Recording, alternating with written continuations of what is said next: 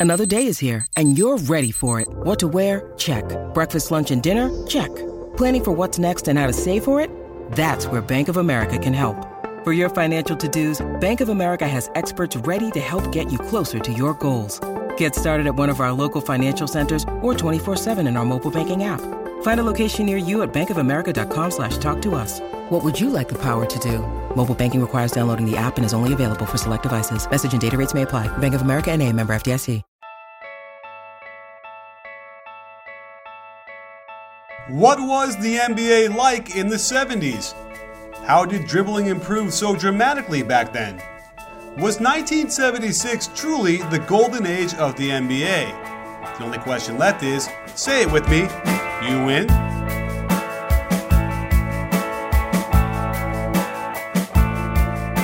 Hey, sports fans, Coach Nick here, and welcome to the B Ball Breakdown Podcast. Today I'm excited to bring on author Adam Criblez, who has just written a great book called Tall Tales and Short Shorts Dr. J, Pistol Pete, and the Birth of the Modern NBA. And he's also a professor at Southeast Missouri State.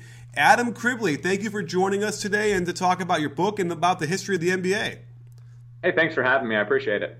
Not a problem. Uh, and, you know, I thought we can kind of jump right into it because your focus is pretty much the 70s uh, in the NBA, starting there. And I think that there's a really interesting um, development that happens right around 1970. And I'm wondering if you can give me some more insight because it's kind of a fascinating thing where, you know, if you watch um, you know, the Eastern Conference Finals, I believe it's like 67 between the Celtics and the and the Philadelphia Warriors. You see guards that dribble with the right hand going to their left. You don't see a lot of dribbling ability at all, really. Nobody through the legs much or behind the back. And then all of a sudden, 1970 71 rolls around, and you got guys doing spin moves behind the back, crossovers in a very short time. And I'm wondering if you can help me get some insight into like what happened there and why dribbling exploded at the NBA level. Well, I think the one thing that, that's been looked at by, by some historians is the, the influence of the playground game. And so the playground game really picks up kind of mid to late 60s, and you have not only places like Rucker Park in, in New York City, but also um, in, in, in Philly, the uh, Baker, uh, Baker League, and that sort of thing, that uh, Dr. J, Pistol Pete, they're kind of coming of age. But maybe even more than that, Pistol Pete's a great example that newfound wizardry on the court. And um, another one though is is Earl Monroe, and Earl the Pearl had a mean spin move, could go either way. Uh, he could get in the lane and score. And so I think you have a generation of guys growing up on that street ball game where I mean, if you're dribbling to your left with your right hand, you're going to get it picked every time um, if you're playing on the playgrounds. And so some things that some bad habits maybe that even great players like Jerry West, you watch Jerry West trying to go left and he might as well have tied his left hand behind his back dribbling the ball. Um, but that his generation is kind of going out, and that playground style is definitely coming into the game in the early 70s. You know, in Jerry's defense, uh, you know, uh, he actually showed this to me once. I was actually on the court with him, and he was describing some of the moves he used to use. And one of them was he would dribble the ball in his right hand and like have it. He would kind of gallop at his man with the right hand forward and the right foot forward, and kind of daring the man to reach in. And if he did, he would do like an inside out and keep it in the right hand, then go right by him. So I will give him a little credit where, even though obviously he, he really looked uncomfortable kind of going to his left hand, even though every once in a while he would, um, he did at least have, there, there was some reason as to why you didn't just reach in and steal it. Like that's that's sort of like why I, we, I scratch my head a lot when I'm watching that saying the guy could just knock it away every time, but at least for Jerry West, you know, perspective, he did have a move that would counter that to some degree. But um, I think you're right because what's interesting for me as a coach is that, you know, at some point, uh, I have to imagine like the fifth, like the playground stuff was happening probably even in the 50s, right? We probably had spin moves and crossovers. That's that's fair enough to say, right? Right, and I think I mean Bob Cousy clearly is doing it in the NBA, so it's not as if these are the first players to do it in the in the late 60s and 70s, but yeah, the playground game goes to a different level. I think mid 60s, late 60s. Because I think the interesting parallel could very well be, you know when the jump jump shot first came in, you know, Hank Luisetti or Kenny Sailors or whoever in like the 40s, you had coaches across the country saying no player will ever shoot that way for me. And I have to imagine there's a similar parallel that way to like the dribbling stuff, where these coaches probably in the were that was why it didn't take hold until the 70s, which is why you know these coaches from the youth leagues on were probably even just saying, nope, you're gonna you're not gonna do that fancy crossover behind the back stuff on my team, and then and the players as a result never really developed that until that explosion. Is that would would you agree? Yeah, I would agree, and I think that there's something to it too that if a player throws a behind the back pass and it goes into the stands, that looks a lot worse than a player throwing a chest pass that goes into the stands. So I think there's that element of, well, you know, if he's if he's doing something fancy and it goes wrong, that it's it's so much more worse. I think uh, from a coaching perspective than it is maybe for the the, the simple play that that is uh, doesn't work out. For sure, for sure, and and so and getting back to like you know the, the sort of the NBA and, and the dribbling stuff specifically, uh, it's funny because when you when you finally see it, you realize that it is actually fundamentally sound. It's it is a better way to get around a player, right? To actually go to your other hand sometimes is is advantageous. Um, so you so you mentioned Pistol Pete, um, and and then there's all, and he's usually the guy I think that people mention right away. But uh, right, there are other guys that suddenly took this into another direction. Um, and I think what happens is like Billy Cunningham is a good example, right? He was an I think he was an All Star, right, in the late '60s, sure. and he yep. was a guy that you know his skill was pretty low compared to like Clyde Frazier. So it's interesting, right? I think what we ended up seeing is, a, a, in a very short order, players who could have been really great in like 60, 68 by 71 wouldn't even be in the league, I think, right? Sure. No, and there's a there's a huge influx of talent, I think, that um, that comes into the league. And you're right, some players that had been all-stars, superstars in the late 60s. A great example for me is Jerry Lucas. Lucas was a fantastic player, a multi-time all-star, considered one of the greatest players in the league by many people in the 60s. And by the 70s, he's just, you know, he's a step slow. He's he's not able to use those the intellectual tools and those sorts of things because he's getting jumped over and um, uh, so I think that there's certainly a generation, a generational change between the late '60s and early '70s that, that all kind of culminates at the same time. Sure, and I, I, think there's also it's not code, but I think what you're also saying is that after Earl Lloyd, you know, and they broke the racial barrier in the NBA in 19 was, was remember when that was? What year that was? Uh, 1950 something. Yeah. Um, early 50s yeah. So so basically and that, and that progression was still very slow for a long time right? And so sure. eventually though by around 1970 i mean it was still the percentage of african american players is still low but at least it was it was kind of getting higher and higher in a way that that influence clearly would yeah you would see some of these players who weren't great athletes uh, and by the way not necessarily that, that skilled either right to some degree uh, yeah just being being phased out. It, it's a natural order of selection i suppose yeah, no, completely, and it's it's really in. Uh, I don't have the exact year, but it's right around 1970 when the league becomes majority African American. So oh. uh, it's, about, it's about 50 50 in 1970, and by 1979, it's 75 25. So right. the influx of, of talented African American players certainly jumps. And uh, again, um, you know, not with it's it's not coded at all to say that many of the African American players that are coming in had played that playground style because inner cities in the late 60s are predominantly populated by African Americans. So the, the players playing on the playgrounds are African Americans. They bring that aesthetic to the game, and so naturally the game's going to change when you have the more talented players coming in practicing that style. Sure, and we know we can kind of take a deep dive into sort of what we're saying because I mean I think if you try and use that, it's sort of a racist term now. If you want to use that like street ball phrase on sure. people, like in, in, in, organized basketball.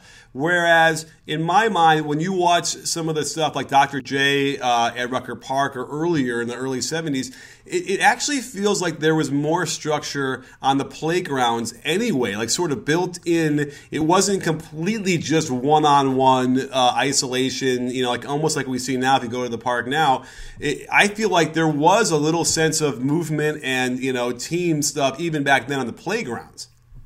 Sure, and and a lot of it's three on three, five on five, some combination of that. Three on three was pretty, really popular at the time. And so, yes, if one person's going to one on one, his teammates aren't going to get him the ball the next time. And so there's there's a lot of it, it's not. You're right. It's not that playground one on one. Try to embarrass the guy in front of you every single time down the court.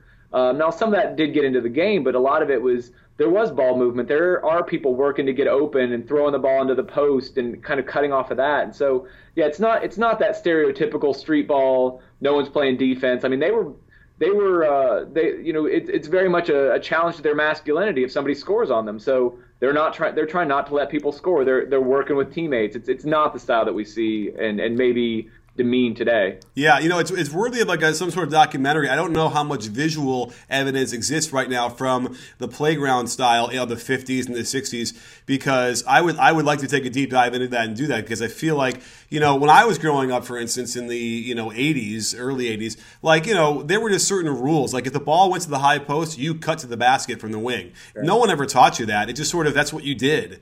And I don't even think we have those rules anymore. They, they, that's not how the young kids play anymore for for whatever reason, but it seemed like even more so back then. And perhaps it's just because, you know, in the 50s, you were only, you know, 50 years removed from the invention of the game, basically, um, in a way that, like, those, the, the, style had sort of, you know, was still taking hold and was still really strong over, like, you know, those kind of immutable uh, fundamentals, I suppose, of movement.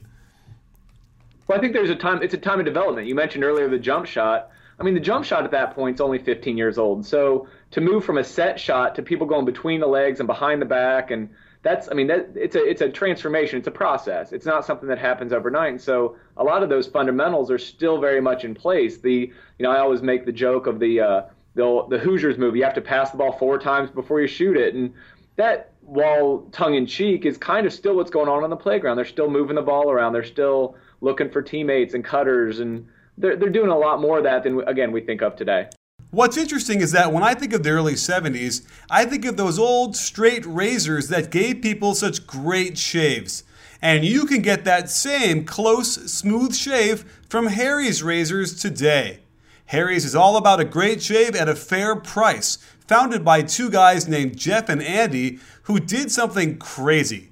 They bought a German razor factory, and now make the highest quality blades for half the price of the leading five blade razor. And you don't have to bother the clerk to open up the cabinet to prevent black market razor theft. They send them right to your door. They've also got great shaving cream, awesome smelling post shave balm, and, sh- and shaving sets that come with everything. Visit harrys.com slash coach nick and you'll get their trial set absolutely free. Just pay for some shipping. You'll get an ergon- you'll get an ergonomic razor handle, five precision engineered blades with lubricating strip, rich lathering gel, and a travel blade cover. Just head to harrys.com slash coach nick now and get that smooth shave you've been waiting for. You know, the thing that was startling to me, I, as I'm reading your book and I'm going through, I'm just like calling up random YouTube videos to see real play as well, like the ABA, NBA All Star, you know, uh, game in '72. They have on the full game, and then you can watch like the Bucks and the Knicks from '71. The thing that startles me the most about even particularly that the Bucks Knicks, which is I'm sure uh, extremely normal or uh, common in that era, was just how fast the game was.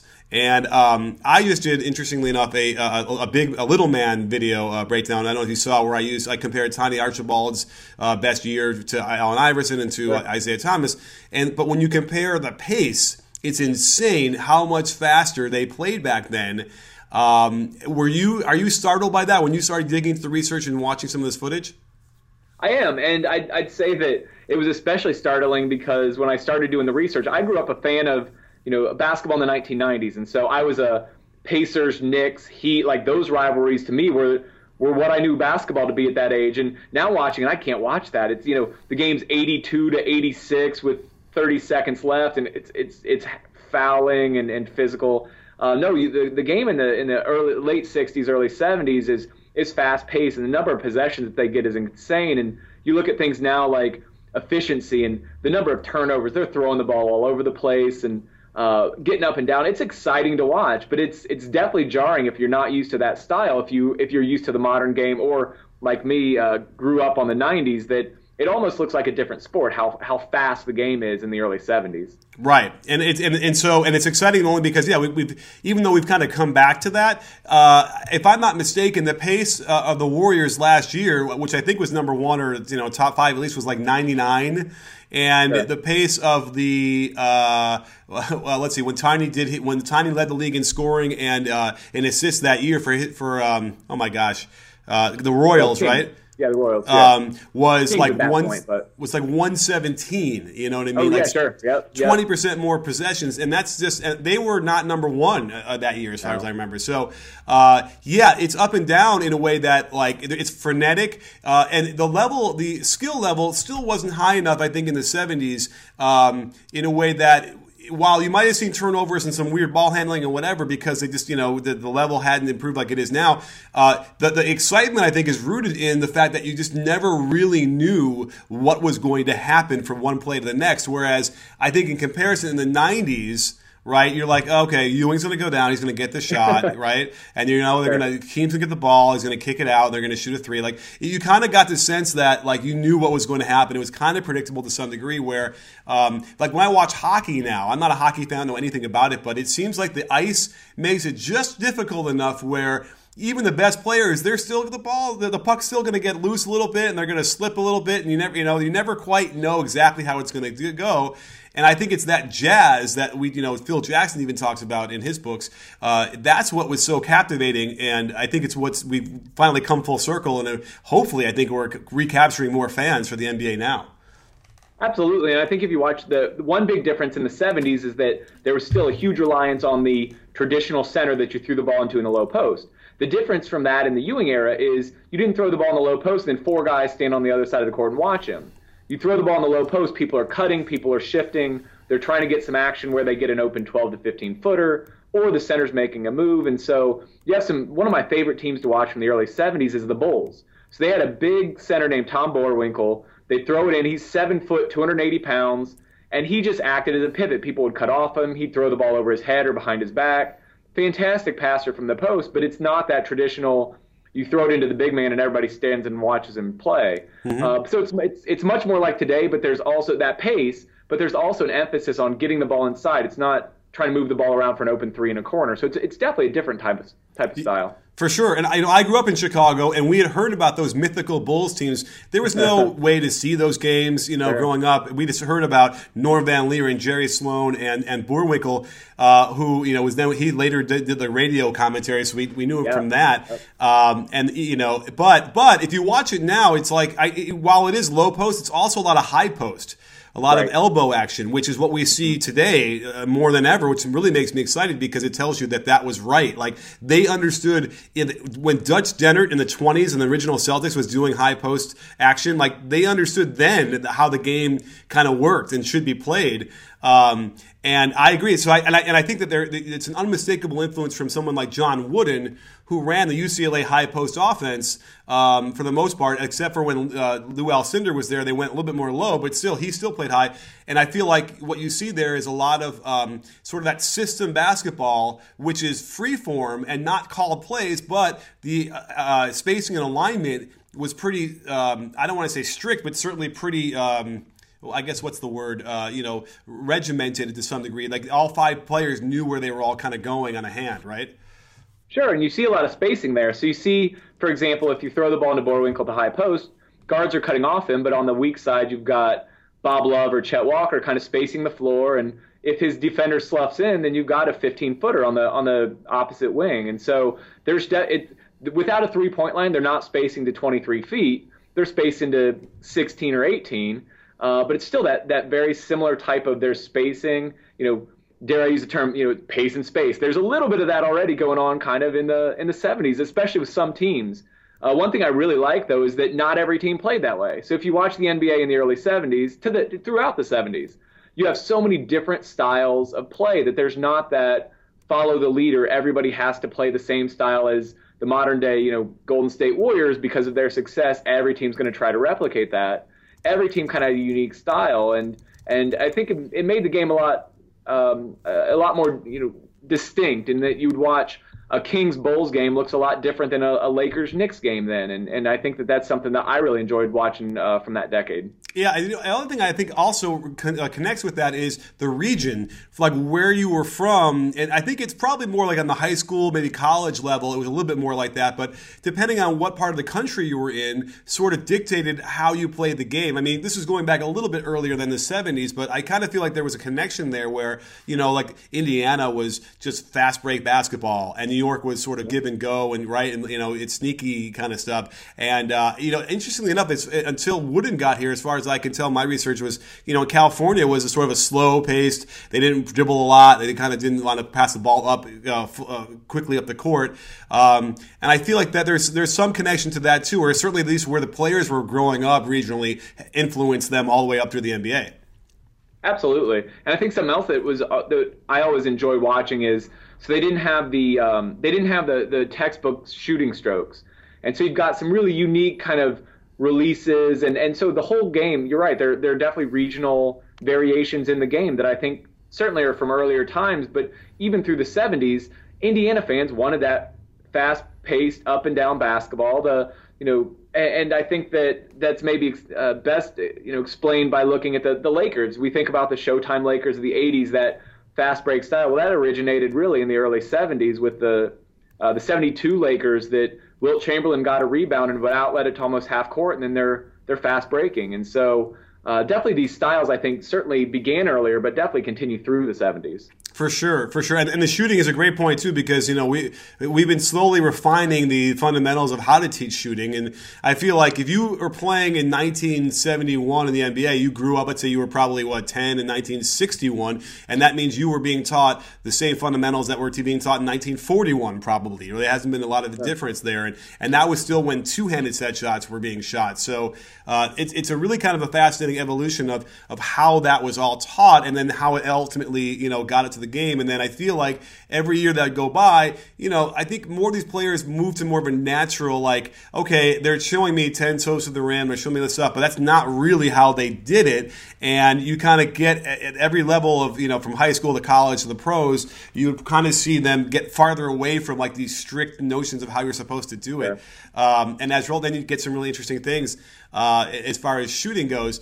Um, so, you know what I find the most interesting thing about um, about what happens with you know in the mid 70s and as we progress was it sort of feels like the golden age of the NBA maybe even more so than even now was after the ABA merger and you started to throw another you know 20 of the best players in the world on into the NBA it kind what I would notice from those years, from '76, uh, you know, to '80, was not only did you have the best athletes, the best skilled players playing on the same court, but they were playing, you know, uh, triangle offense. You'd see Princeton, you would see UCLA high post, these sort of regimented, really great five-man system basketball, um, and it combined with great athleticism and skill. Like to me, that's some of the best basketball I've still seen to this day. Sure, and I think that you um, those stars all come in and they are playing systems. They are playing uh, that that type of game. And really, the only time that they have that isolation clear out is, hey, we need Dr. J to get a bucket because it's a tie game with 11 seconds left. And they're not relying on that every time down the court. And so they're running all these different offenses. These, as you said, these very kind of regimented offenses. Um, but you have some incredibly creative players running them, and so they they still have the high flying, the exciting play. I I, I talk about this in the book, but I'll, I'll say till my grave that the 76 77 season was the most exciting season in basketball history because you have four, well, two really good teams and the Pacers and the uh, and the Spurs coming in, or no, the Pacers and the the Nets. Neither team was great. Um, but you have all these this superstar talent coming in all at once that is unprecedented, and um, and it just it revolutionized the game. And so I think that people that point to Magic and, and, and Larry Bird coming in in 1980 as being the pivot, I, I think that it's it's 76. It's when the merger happens that we really see this like you said, it's it's a short-lived golden age, but there's it's it's some high-quality basketball for the most part in that four or five-year stretch. For sure, and the interesting thing is, as you got a little bit farther into the '70s and to the end of the '70s, what you then would see would be you know nice regimented five-man system basketball. But as they got a little bit tired and as the quarter progressed,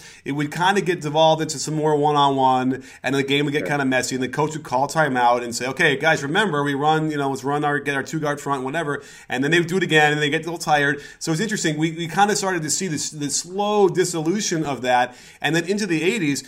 But what's interesting to me is that what you notice is in the 70s you see a lot of two guard front offenses like almost exclusively and then it something happens and I'm wondering what your take on it is. Uh, that all of a sudden, around you know 79, and I think that I'm, I'm leading you on this question, but certainly something happens where all of a sudden it goes to a one guard front, and most teams want that one lead guard uh, out there. And I'm wondering if you've noticed that or, or have any sense of an evolution of how that that that transformed.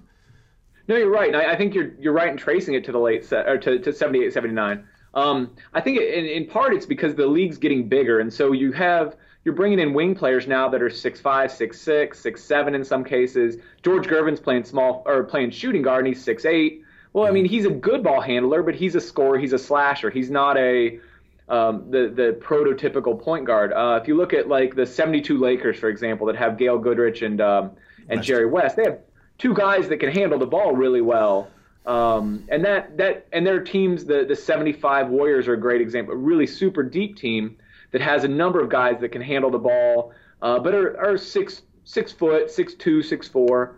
I think there was that that um, fascination, that that love of the big guard that I think is part of it at least. So you're you're getting away from the two playmakers and you're going to one playmaker with two slashers uh, or shooters on the wings. And I think that that's part of it. I you know I didn't I didn't find anything definitive that a reason for that transition, but it just feels like Billy Knight of the Pacers, another example, the six-five, six-six guy that could get buckets, but he's not a great ball handler. You don't want him to to come and initiate the offense. So I think that could be part of it. Sure, sure. I mean, I, that that all makes perfect sense too. I, I kind of feel like part of it was magic and Isiah. Oh, sure, yeah. You know, and all of a sudden, and that trickled down very quickly to uh, you know even the high school level. I remember, you know, if I would have had a two guard front, I had to play point guard, but I wasn't a great ball handler. I was much more of a shooting guard. I, I would have been a lot easier for me because when uh, there's a guard next to me, I could relieve the pressure. But instead, they were like, "Here's the ball." here's the 50 feet, good luck, you know, and, and go up. And I, a lot of it, I think, has to do with magic. And, and, those guys who came in all of a sudden, they wanted that dynamic one guard leading the break and then leading initiating the offense. The funny thing is, is when I had talked to Pete Newell about this, and uh, you know, when you have a two guard front and two forwards and one center, you kind of have a more open floor. Whereas when you have one guard on top and two forwards, you got to have two guys like down by the baseline or in the corner or something. Their men can get in the way down by the basket a little bit easier. So I always found that an interesting argument that a two guard front actually spaces the floor better. Well, it's uh, we mentioned that Bulls team earlier. That always sticks with me. That Dick Motta had his his alignment was he wanted two guards to be able to guard the basket if the other team came on a fast oh, yeah. break. Yeah. His forwards were going forward to try to score the basketball, and the center is in the middle as a pivot. And I'm like, wow, it's as if the you know the, the names of the positions kind of fit there. And but but you don't see that later. And you're right. By the late 70s, it's the point guard's getting back, and and the point guard's initiating the offense, and everybody else is kind of in, in scoring position. You know, you just blew my mind because you're right. In theory, if you want to think about getting back on defense, that's why you call those guys guards and why you call the other guys forwards. I, you know what? I'm not even really sure I appreciated that uh, until just now. Right, and I didn't until I read Motta. It was one of Motta's books, or he had a quote in an article or something. I, uh, but yeah, and that, and that, I had the same kind of moment of like, oh wow, guards and forwards. That makes great sense. Did you talk to Thad Matta or to, to uh, not Thad? Excuse me, guy. Did you talk to Dick Motta at all for this for this uh, book? I'm an Ohio State fan, so Thad Matta still kind of hurt. All right, fair um, enough. I don't think there's a uh, relation, by the way. Know. Is there? No, he spelled it differently, right? Yeah, yeah, I think so. Yeah. Um, but no, I, I actually I, I, intentionally didn't talk to any players or coaches for this book because um, some of my other work is done with things like historical memory and how people remember the past, and I didn't I really didn't want the book to be colored with those rose-colored glasses of hey, 40 years ago, this is what I remember, and um, in working on a, a project since then, I've talked to players and had great conversations, but it's still there's always that element of they remember things maybe differently than than actually happened. And um, fun story about that. So I, I, wanted to, to get blurbs for the back of the book, and so I managed to get a hold of Dave Cowens. Had a great conversation with Dave Cowens, and he said, "Yeah, send me a copy of the book." And uh, again, had a, a, fantastic conversation. Great guy to talk to on the phone. Um, but he looked at the book and said, "You know, I, I don't think I want to write a blurb because I see some inaccuracies. You know, I never said this, and." so I went back to my sources, and you know, the New York Times said he said that, but uh, 40 years and, and later, and maybe he remembered it a little differently, or maybe he didn't say that and it was misreported. But I decided that I didn't. I, I was glad I didn't have a book full of those sorts of um, contradictions I had to iron out. So Sure. I, I did talk to Dick Motta, but I, I, I read a lot of his stuff and super smart guy. Yeah, I mean it's funny because you, you know what he does now? Who's that, Motta? Yeah, No, I don't. He, he runs a bed and be- breakfast uh, with his wife, uh, and, you know, in a way that I, I kind of it's I got to figure out. It's the Bluebird Inn. I'm just looking it up right now because I got to remember it's in Utah. Where is it? It's um. I forgot what, what state it's in, but it's a beautiful little bed and breakfast. And it's like, can you imagine, like, you show up to stay at this place, and all of a sudden it's this, a legendary Chicago Bulls coach who, uh, you know, won a, a title with, uh, wait, uh, let's see, Dick Motta won with. Washington. Yeah.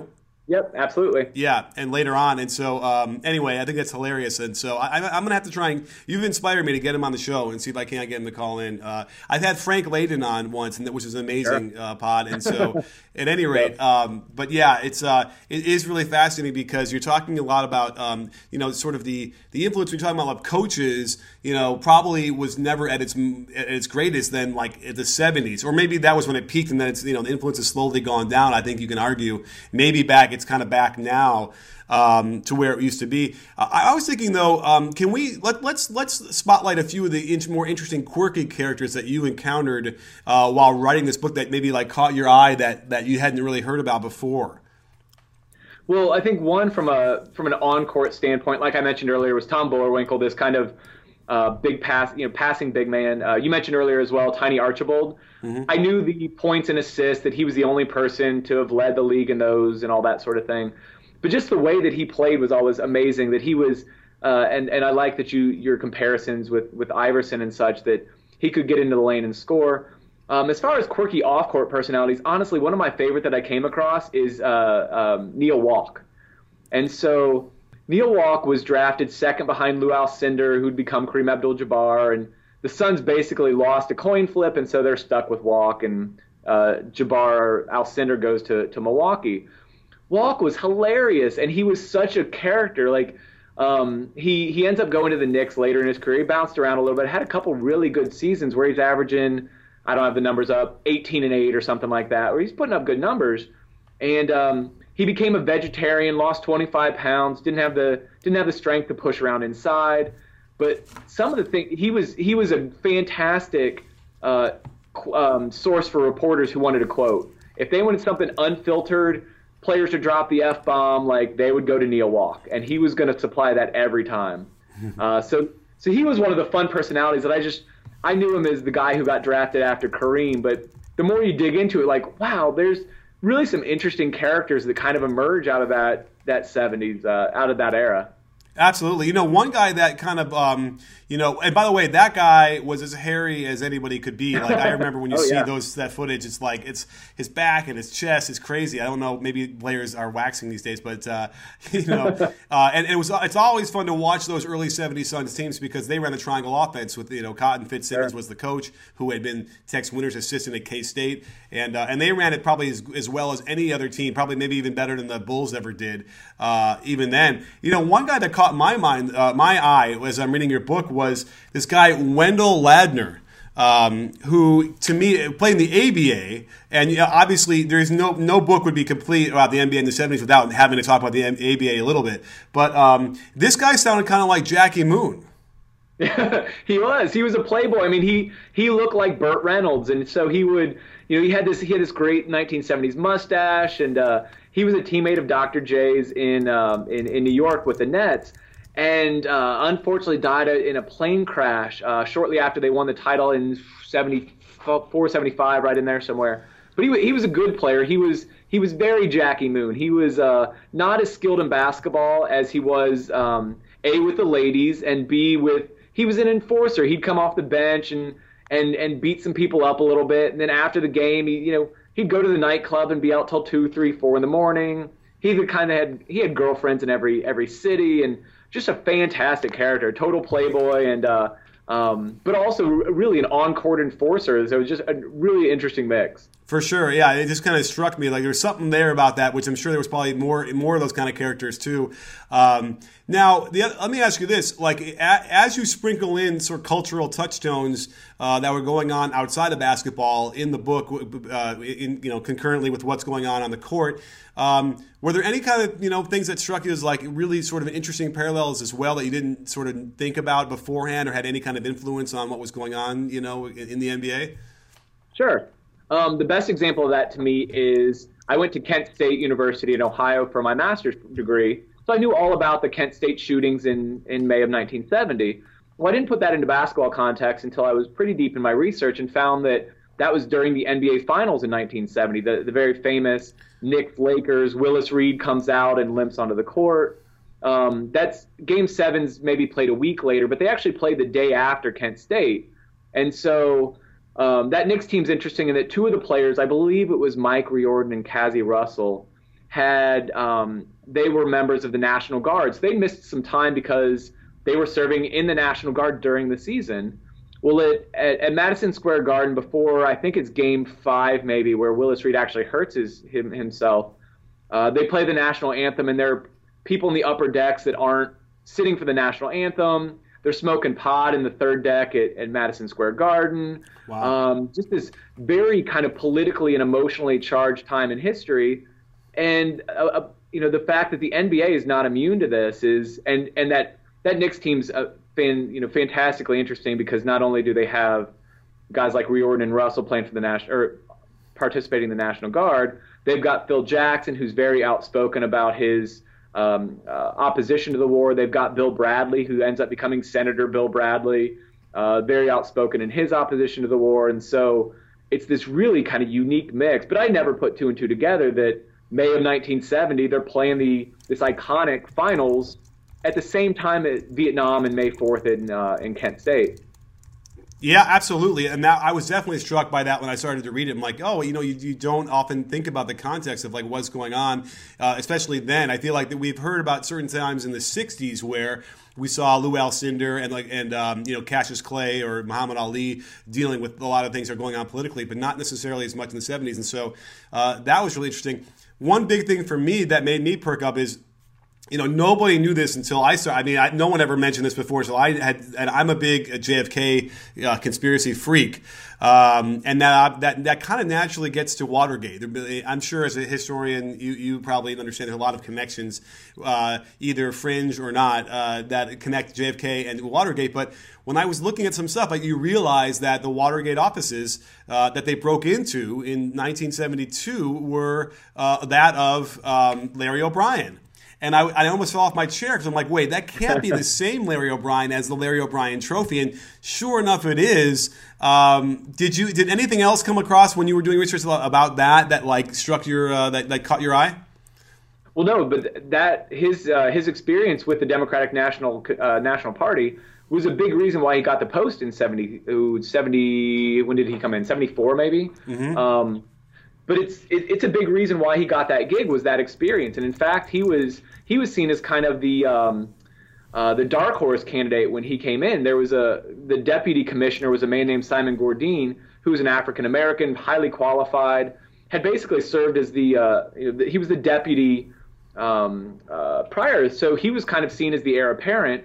Well, they went outside the organization because they wanted somebody because of all the political things going on with the merger and the lawsuits going on. They wanted someone that had a stronger political background. So no, the fact the fact that his uh, his offices were broken broken into and that he played a, a, leading role in that was a big reason why O'Brien ends up getting the gig.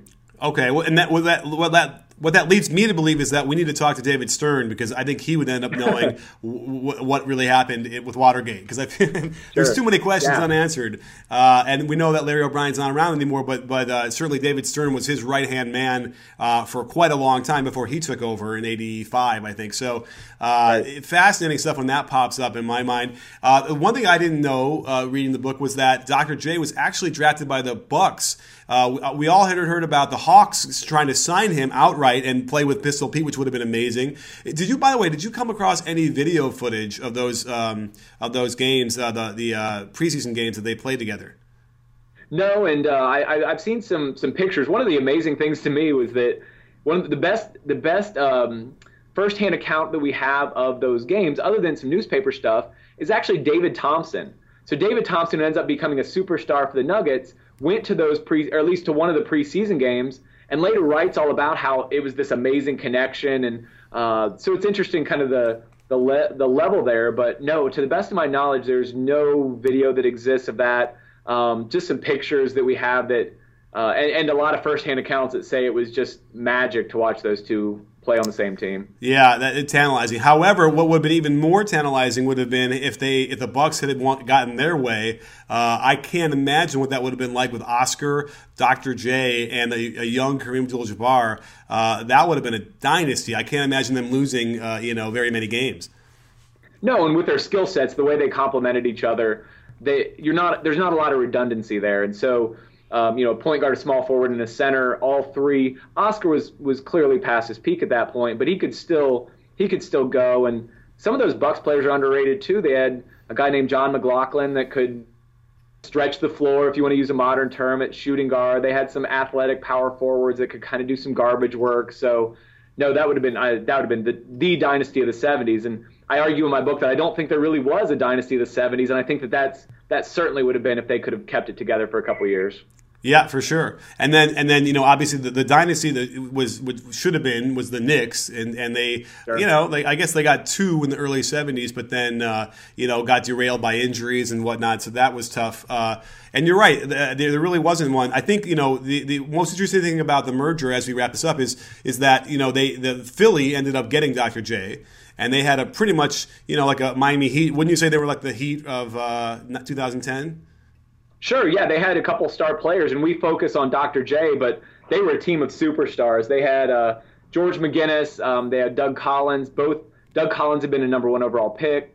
McGinnis was probably the best player in the ABA. Well, he was a top four or five player in the ABA, um, other than Dr. J. And I mean, having those three on the same team, just they were a mega team. Let alone the cast of characters that they had, uh, you know, on the bench and everything. But oh, they were they they had a big three for sure in uh, in you know 76, 77. Yeah, and I, and I, what I loved about the fact is that they ended up getting beaten by the the Blazers, uh, led by you know Bill Walton and then sort of a bunch of uh, role players in, in a way, um, and and the style of play was really striking. We've done a, a video on that uh, on one of those games where you can just see how uh, the, the, Blazers kind of ran what you described like in in, in um, Chicago with a lot of cutting, a lot of movement, and the Sixers in their All Star mode sort of kind of isolated a lot and didn't have as much movement, and they lost. And I thought that was a really fascinating you know moment of time where we got it one of our last you know for a while uh, sort of these like you know team of not huge stars, not big names